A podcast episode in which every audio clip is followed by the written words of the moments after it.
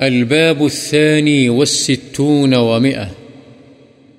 باب الصدقة عن الميت والدعاء له. میت کی طرف سے صدقہ کرنے اور اس کے لیے دعا کرنے کا بیان۔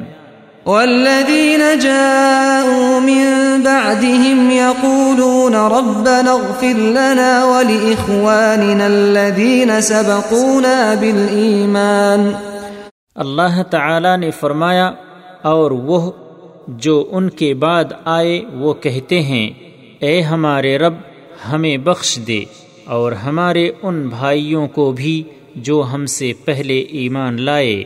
وعن عائشة رضي الله عنها أن رجلا قال للنبي صلى الله عليه وسلم إن أم افتلتت نفسها وأوراها لو تكلمت تصدقت، فهل لها أجر إن تصدقت عنها؟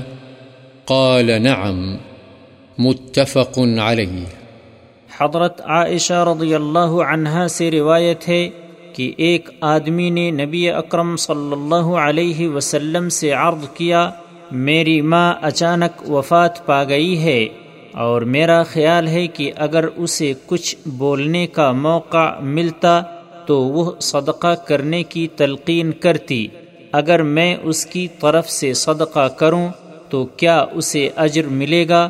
آپ نے فرمایا ہاں بخاری و مسلم۔ وعن أبي هريرة رضي الله عنه أن رسول الله صلى الله عليه وسلم قال إذا مات الإنسان انقطع عمله إلا من ثلاث، صدقة جارية أو علم ينتفع به أو ولد صالح يدعو له، رواه مسلم.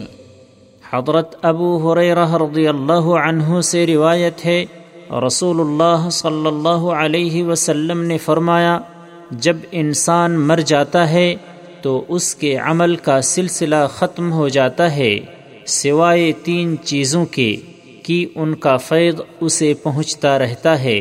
صدقہ جاریہ یا وہ علم جس سے فائدہ اٹھایا جا رہا ہو، یا نیک اولاد جو اس کے لیے دعا کرے۔ مسلم